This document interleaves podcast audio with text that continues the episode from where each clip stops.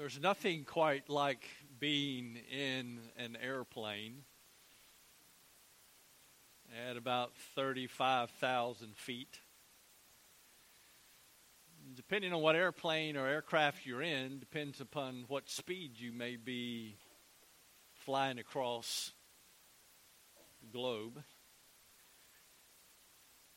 But what is for me, and, and, and I've logged a lot of flying miles. I mean, a lot of them. There was a three year period in my life where I was on an airplane just about every week.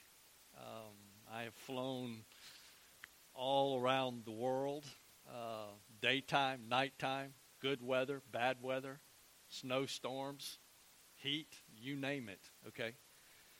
And I guess probably for me, the thing that I just can't ever get over is every time I get in an airplane and take off and we kind of are passing through and as you're passing through the the altitudes and you're making your way up to your cruising altitude of and I always every time I get on an airplane the, the it's either an aisle seat or a window seat. And I prefer a window seat. Say why in the world do you prefer a window seat? Because I love to look and let me say something to you this morning. It doesn't it doesn't matter and I've done it for years. Every time I get on an airplane and we're passing through all of those altitudes, I've never ceased to be amazed at what I see. Everything from now, I will tell you, I love flying at night. How many of y'all like flying at all? How many of y'all couldn't stand to fly? How many of you have never been on an airplane? There's a few hands that have gone up, okay? How many of you got on an airplane and once you got off of it, you said you'd never get on another one? Huh? Sure. I love flying at night. And let me tell you why I love flying at night, especially when it's clear. Because when you gaze out through the window, I mean, it's just breathtaking. It's absolutely the most amazing thing I've ever seen. And then as you look down at the ground, and as you're flying along, you see all of these little places where they're lit up. And then you see all of these areas where there's you don't see any lights. It's just it's the most phenomenal thing I've ever seen. And let me tell you something. Every time I get off off of an airplane now, okay. Oh, one time we took off. I was headed to California. Matter of fact, we were headed to the San Francisco Bay Area, and we took off out of Cincinnati, Ohio, uh, headed that direction, and we got delayed on the runway. And matter of fact, how many of y'all have ever gotten delayed on the runway where you sit on an airplane on the tarmac getting ready to take off for three and a half to four hours? Anybody? Okay. Been there, done that. Okay. And uh, kind of gets a little uncomfortable in the airplane. But finally, we got our release. We got ready to go. And let me tell you, the reason that we were delayed was because of some significant thunderstorm squall lines that were just coming in one right after the other. And I thought, well, this is going to be a fun flight. Okay. This, this is going to be entertaining. You say entertaining? Yes, uh, very much so. As a matter of fact, when we got the clearance to take off, the pilot come over. Matter of fact, he told I was sitting up near the front, sitting in a window seat, and right across from me were two of the stewardesses. And they got a phone call from the cabin, and the pilot says, Nobody is to be up on this airplane, including all of the attendants, until I tell you to. And I thought, mm, this is going to be fun. This is going to be fun. We got a window in between two thunderstorm squall lines. And so as he took off, we're going up through and he is he is he is carving his way through these squall lines. I'm looking out the window. It is lightning. It's lighting up the sky. Okay? You see these massive clouds with decks probably 32, 34,000 feet. Okay? And I mean, it's just the most amazing thing I have ever seen in my life. And here's what I thought the power that is contained inside of those lightning bolts inside of those clouds we can never begin to imagine. Then I began to think to myself and to think that the power of God is far greater than any of that. And I stand in awe of Genesis chapter 1, verse 2 through verse 25, and then on through verse 31 of this chapter. Let me ask you a question. Do you stand in awe of God and who He is today? We should. But sometimes I think we've lost that. To stand in awe of the one who created all that there is. To stand in awe and reverence of the very God of creation, the one that is all powerful. And we, as the creature today, are able to worship the Creator because He's the one who created it all to begin with. And so for us, it's a privilege to be able to worship Him. It's a privilege for us to be able to stand in awe. And I honestly believe this today. The church needs to get a renewed awe of who God is. Standing at reverence of who He is and understanding fully who He is. I mean, when you come to verse 2 of Genesis chapter number 1, it's interesting when you look at the words here. It says that the earth was formless and void. That's two interesting words formless and void. In other words, it was chaotic. There was confusion. The Hebrew words here in verse number 1 speak of chaos and confusion and the darkness that was upon the face of the deep, the emptiness that was there an empty, chaotic, confused form that was there. And darkness was over the surface of the deep. And the Spirit of God was moving over the surface of the waters. You see, in Genesis chapter 1, verse 2 through verse 28, we see the determined results of creation. And so, as we consider that word in verse number 1, in the beginning, God created from verse 2, we're given an insight into what this looked like before the creation process began. What's really interesting is when you take Genesis chapter 1 and you kind of put it into really two components, here's what you find. Days 1 through day 3, we find God forming the environment day one through day three, the forming of the environment. In days four through day six, we find where God fills that environment. So you have the forming of the environment and all of those things that will contain all of the living that will be inside of them. day four through day six is God then fills all of that environment with all of the living things. But out of all of this, here's something I, I want you just to kind of connect with this morning is God speaks and effort, effortlessly, absolutely effort, effortlessly. His word is obeyed by the power of his word. And we will see that. You know, the word, when you look down through, just, just kind of gander at some of the verses here. Verse 3 then God said. Verse 6, then God said. Verse 9, then God said. And it just goes on throughout that chapter. The word let there be that comes after that. Verse 3, let there be light. Verse 6, let there be an expanse in the midst of the waters. Let the waters below the heavens be gathered into one place. Let the earth sprout vegetation. Over and over and over again, we see that phrase, let there be. God spoke, let there be. And let me tell you what you see. You see an immediate response to the word of God. You say, well, how do you know that? Well, go back up to verse number three. Then God said, Let there be light. And guess what? There was light. The immediate response to the very spoken word of God Himself. And so, what does that say for us? It speaks to the very sovereignty of God and who He is.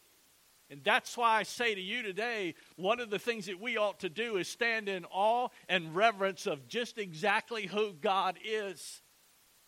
You and I are here today because of Him. We're worshiping today because of Him. Everything that you see around you, all the, all the living, we owe to Him. Why? He is the Creator. That's who He is. Matter of fact, He's the one who spoke light into existence. He said, Let there be light. And guess what? There was light. Verse 3 through verse 5, I want you to notice as we begin this description of creation. And then God said, Let there be light, and there was light. God saw that the light was good, and God separated the light from the darkness. God called the light day, and the darkness he called night, and there was evening and there was morning, the first day or one day that you see. First day of creation, as light and darkness is separated. And as, as we see that, separated into, of course, the evening and the morning. All of this under the creating hand of God Himself. God and God alone is the source of light.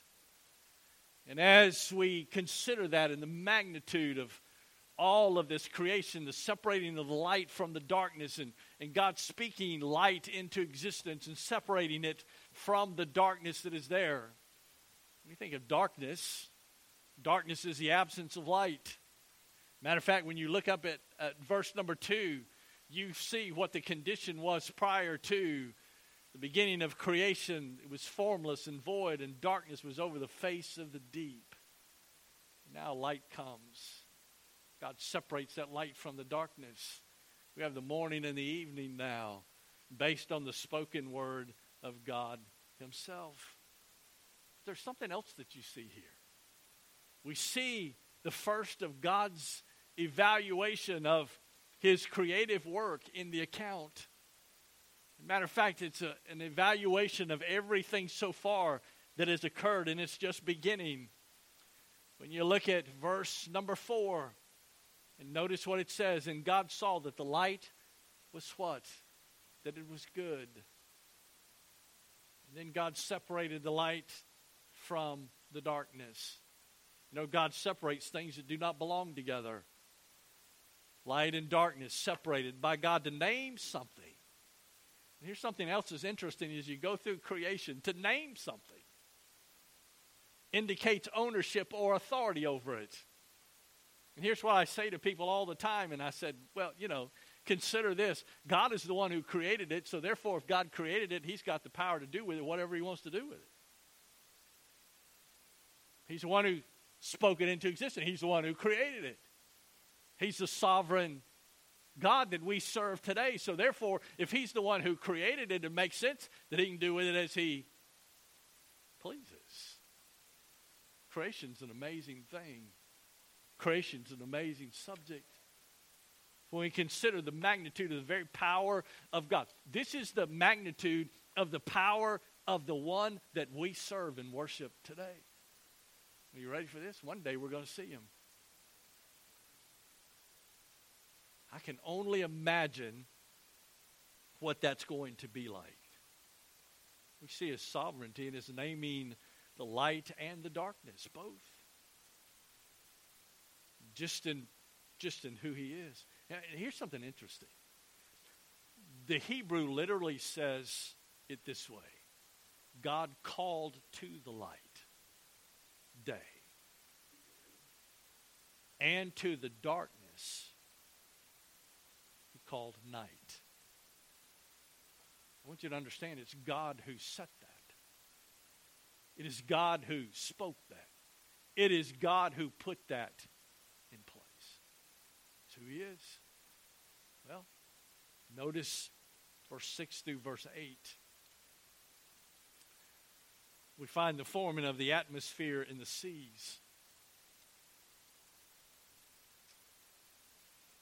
Verse 6 and Then God said, Let there be an expanse in the midst of the waters, and let it separate the waters from the waters. You know, it's an amazing thing when you're flying at 37,000 or 38,000 feet. Okay? I'm going to tell you something. I, I don't know how many of y'all watch this. but anytime they're televising the takeoff of any of the rockets, okay, from the Kennedy Space Center, I'm right there to watch it. Let me tell you why. I love to watch the acceleration, but I also love to watch as they show, as they're moving through the different levels and as they move through the atmosphere and to be able to get a glimpse. And then when they finally break through into the orbit cycle and they begin to show that picture from down on the earth. I, I'm, I know some of y'all are looking at me like, Preacher, you get so, okay, why are you so hung up on that? Let me tell you why. I will tell you why. Because it speaks to the very one that I worship day in and day out. He's the one who put that in place.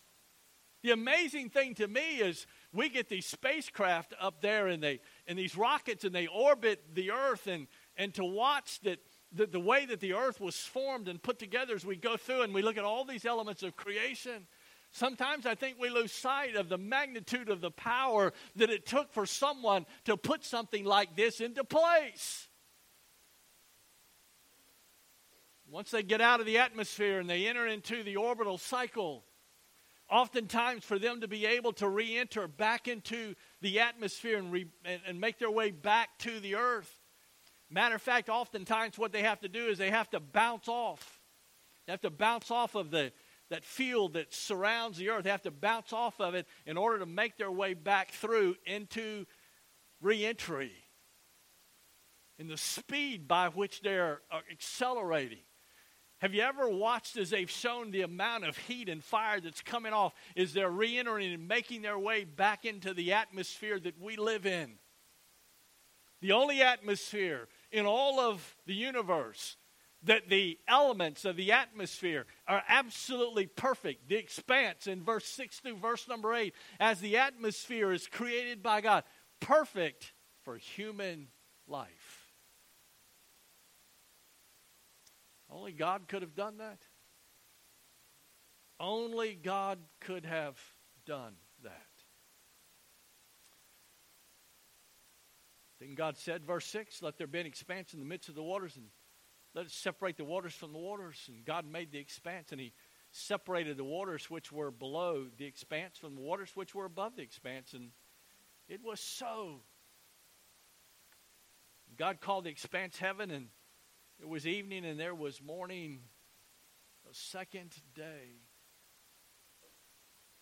Now, I have to admit, sometimes when I've been flying, I've thought, from 37,000 feet, how long would it take for this airplane to fall out of the sky into the ocean?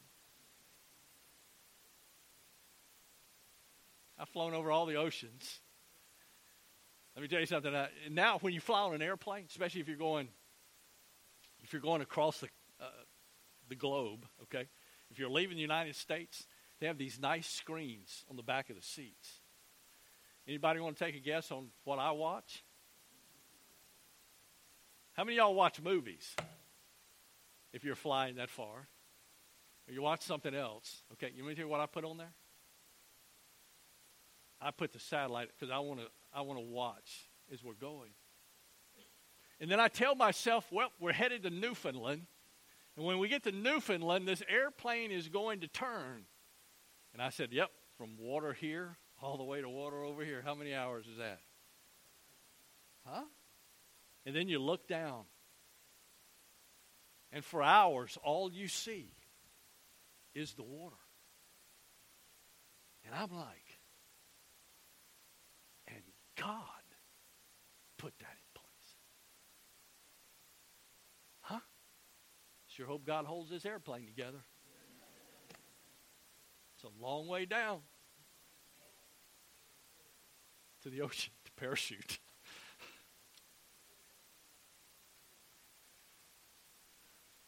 but he separated it by the power of his spoken word.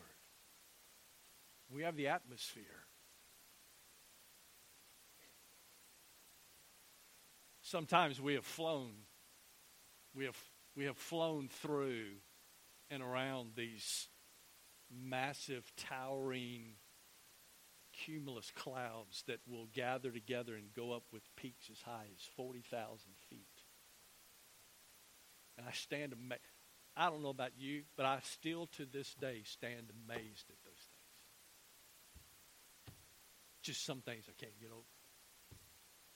See, I love flowers too, okay? I, I, I really do. Matter of fact, when I was pastoring in South Georgia, and those probably who may be watching live this morning, okay, will remember this. I, I, the ladies brought they had they had a they had a big, huge bouquet of red roses that they'd put on the communion table, and I thought those were the most beautiful things I'd ever seen in my life. To me, I'm amazed. I I am mesmerized by the intricacy of flowers and their colors. I'm a daylily fan. I, okay, I love daylilies, crossing daylilies. Okay, get different. I'm gonna tell you something. They've got some daylilies, just the most amazing thing in all to, to me. And to think that that all came from the God that we serve today. But these roses were up on the uh, were up on the. I thought they're the most beautiful things I've ever seen in my life. So I'm up there looking at them, and I mean I, I am looking at the the flower itself and the and just all of the layers of it, and I'm sitting there looking through all it. And I'm looking at this thing, and I'm going, man, this is the most beautiful thing I've ever seen in my life. So I get down, I start smelling. I said, man, them things smell good. One of the ladies was snickering over on the other side. And I turned and looked at her and I said, Why are you snickering for? She said, You know, those are fake.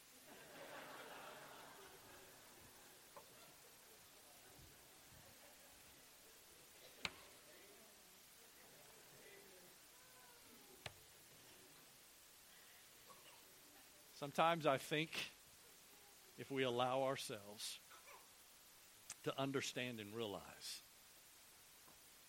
Even as well as mankind can try to duplicate, you can never outdo what God Himself has spoken. Verse 9 through verse 13, we see the formation of the land. Then God said, there's the phrase again. Let the waters below the heavens be gathered into one place, and let the dry land appear, and it was so. God called the dry land earth, the gathering of the waters he called seas, and God saw that it was good. Then God said, Let the earth sprout vegetation, plants yielding seed, and fruit trees on the earth bearing fruit after their kind, with seed in them, and it was so. The earth brought forth vegetation, plants yielding seed after their kind, and trees bearing fruit with seed in them after their kind. And God saw that it was good. There was evening and there was morning, the third day. Formation of the land. And the trees, the vegetation the fruit trees on the earth bearing fruit after their kind with seed in them. And it was so.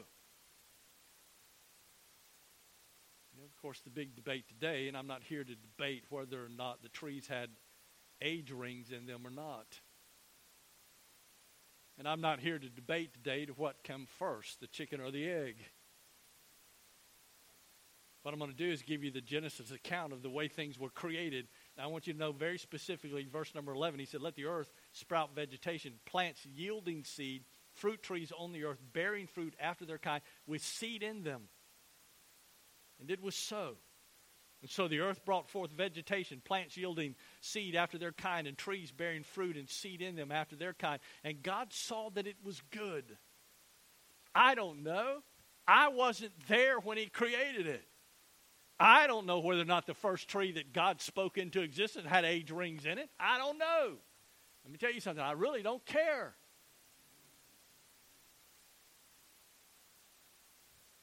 I don't mean that in a sarcastic way, but it makes no difference. God is still the one who spoke it into being.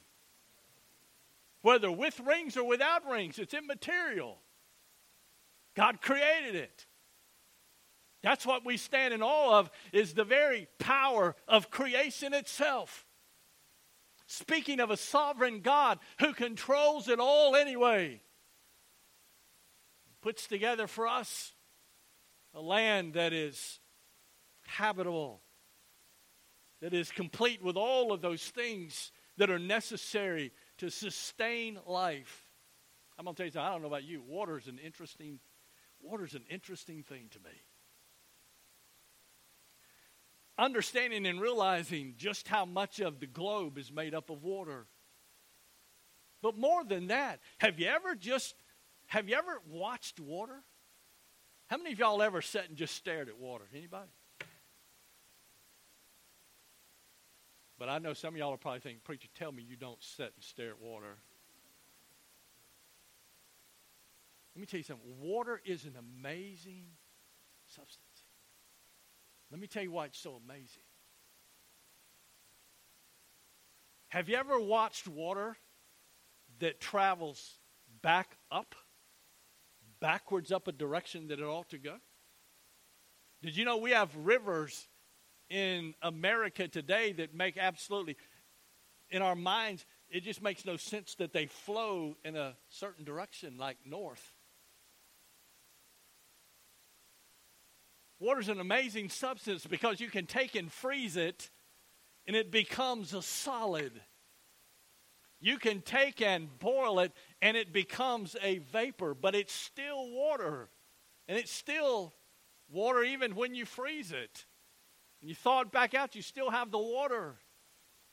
And what's interesting is you take water and you just kind of put it on a on a on a piece of board or something and just sit there and run it. It just it goes all these. It's just an amazing substance to me. And the necessity of water. And when you think about the necessity of water and how it is necessary and needed to sustain life, my different, listen to me. God is the one who put that in place.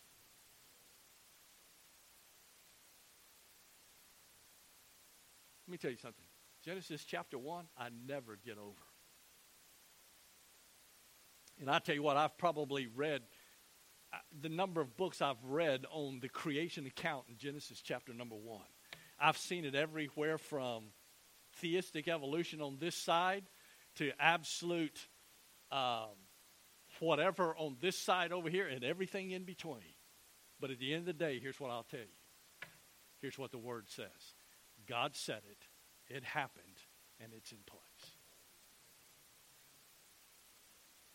That's where it is. Verse 14. See, he's got all of this ready. He's got all of this ready now, putting all of this together to eventually get to where it's going to be occupied.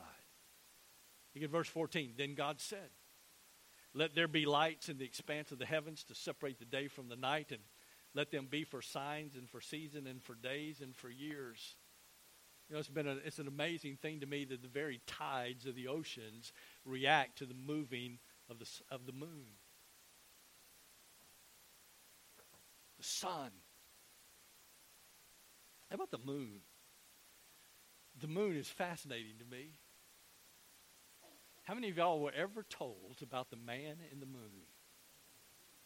Any of y'all? you were growing up? How many of you said there are certain times out of the year that when you look at the moon, you can actually see a person's face in the moon? Really? I don't know how much truth there is to that. Okay, but I do see the moon up there. And the moon in all of its quarters. And you ready for this? Happens every year. You see the moon. How about the sun? Sun comes up, sun goes down. Look at verse 16. And so God made two great lights the greater light to govern the day and the lesser light to govern the night.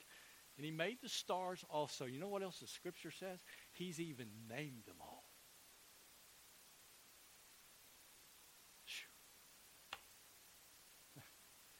I'm in that airplane at 35,000 feet at night, expanse of all of these stars, and here's what goes through my head God's named every one of them.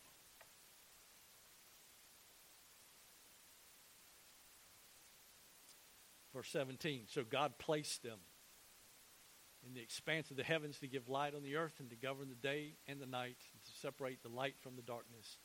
And notice, and God saw that it was what? That it was good.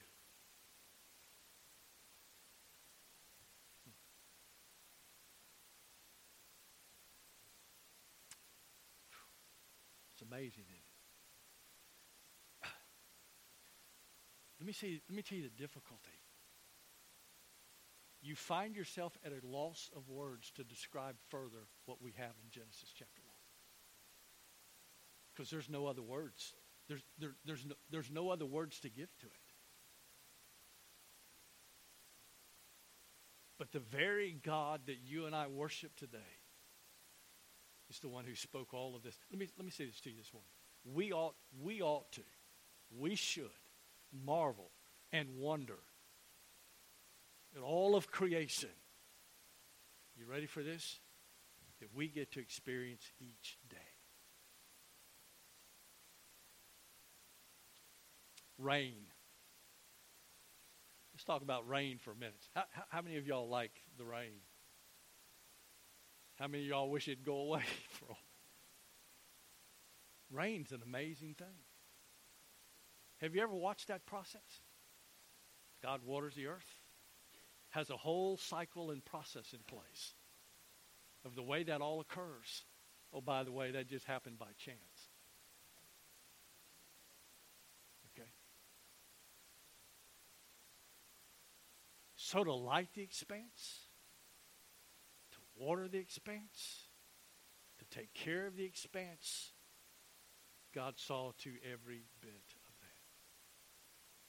You know, the things necessary today for the life and well being of animals and humans were good in God's eyes. Hold your place in Genesis chapter 1 and turn with me to Isaiah chapter 45 and verse 18. Isaiah chapter 45 and verse 18. And I want you to notice what the prophet Isaiah has to say about all of this.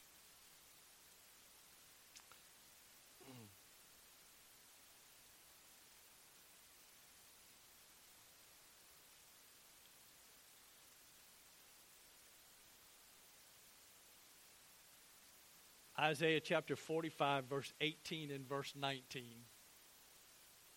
And I want you to notice what the prophet shares. For thus says the Lord, who created the heavens. He is the God who formed the earth and made it. He established it and did not create it a waste place, but formed it to be inhabited. I am the Lord, and there is none else. I have not spoken in secret in some dark land. I did not say to the offspring of Jacob, Seek me in a waste place. I, the Lord, speak righteousness, declaring the things that are upright. Notice, as Isaiah said, I did not create it a waste place, but formed it to be what? To be inhabited. Now let's go back to Genesis chapter 1, and let's pick up in verse 14.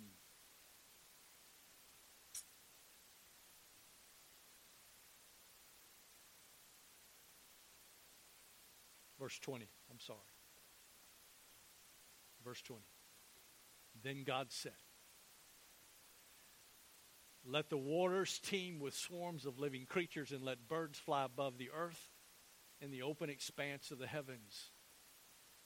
God created the great sea monsters and every living creature that moves, with which the waters swarmed after their kind, and every winged bird after its kind. God saw that it was good. So God blessed them, saying, Be fruitful and multiply, and fill the waters in the seas, and let birds multiply on the earth. There was evening, and there was morning, a fifth day. And then God said, verse 24, Let the earth bring forth living creatures after their kind, cattle and creeping things, and beasts of the earth after their kind, and it was so. And God made the beasts of the earth after their kind, and the cattle after their kind, and everything that creeps on the ground after its kind. And God saw that it was good. second part of day six, then, as we move to verse 26 down through verse 30, recounts the creation of humanity, the crown, the very crown of creation itself. So, for mankind, the creation of man, for what? That we would be God's representative on earth and be like him. And so, in closing this morning, let me just kind of kind of bring this particular message to a close, just with some closing thoughts. We were created by God, created in His image, created to have dominion over the earth. Are you ready for this? God deserves our worship, our praise, and our obedience. Why? Because He is the Creator. God not only gave us personality, minds to think with, emotions to feel with, and wills for making decisions, but He also gave us an inner spiritual nature that enables us to know Him and to worship Him. Are you ready for this? Personally. Here's what I want you to see this morning. Do you understand and realize that we have the privilege to worship the very one who spoke all of creation into existence?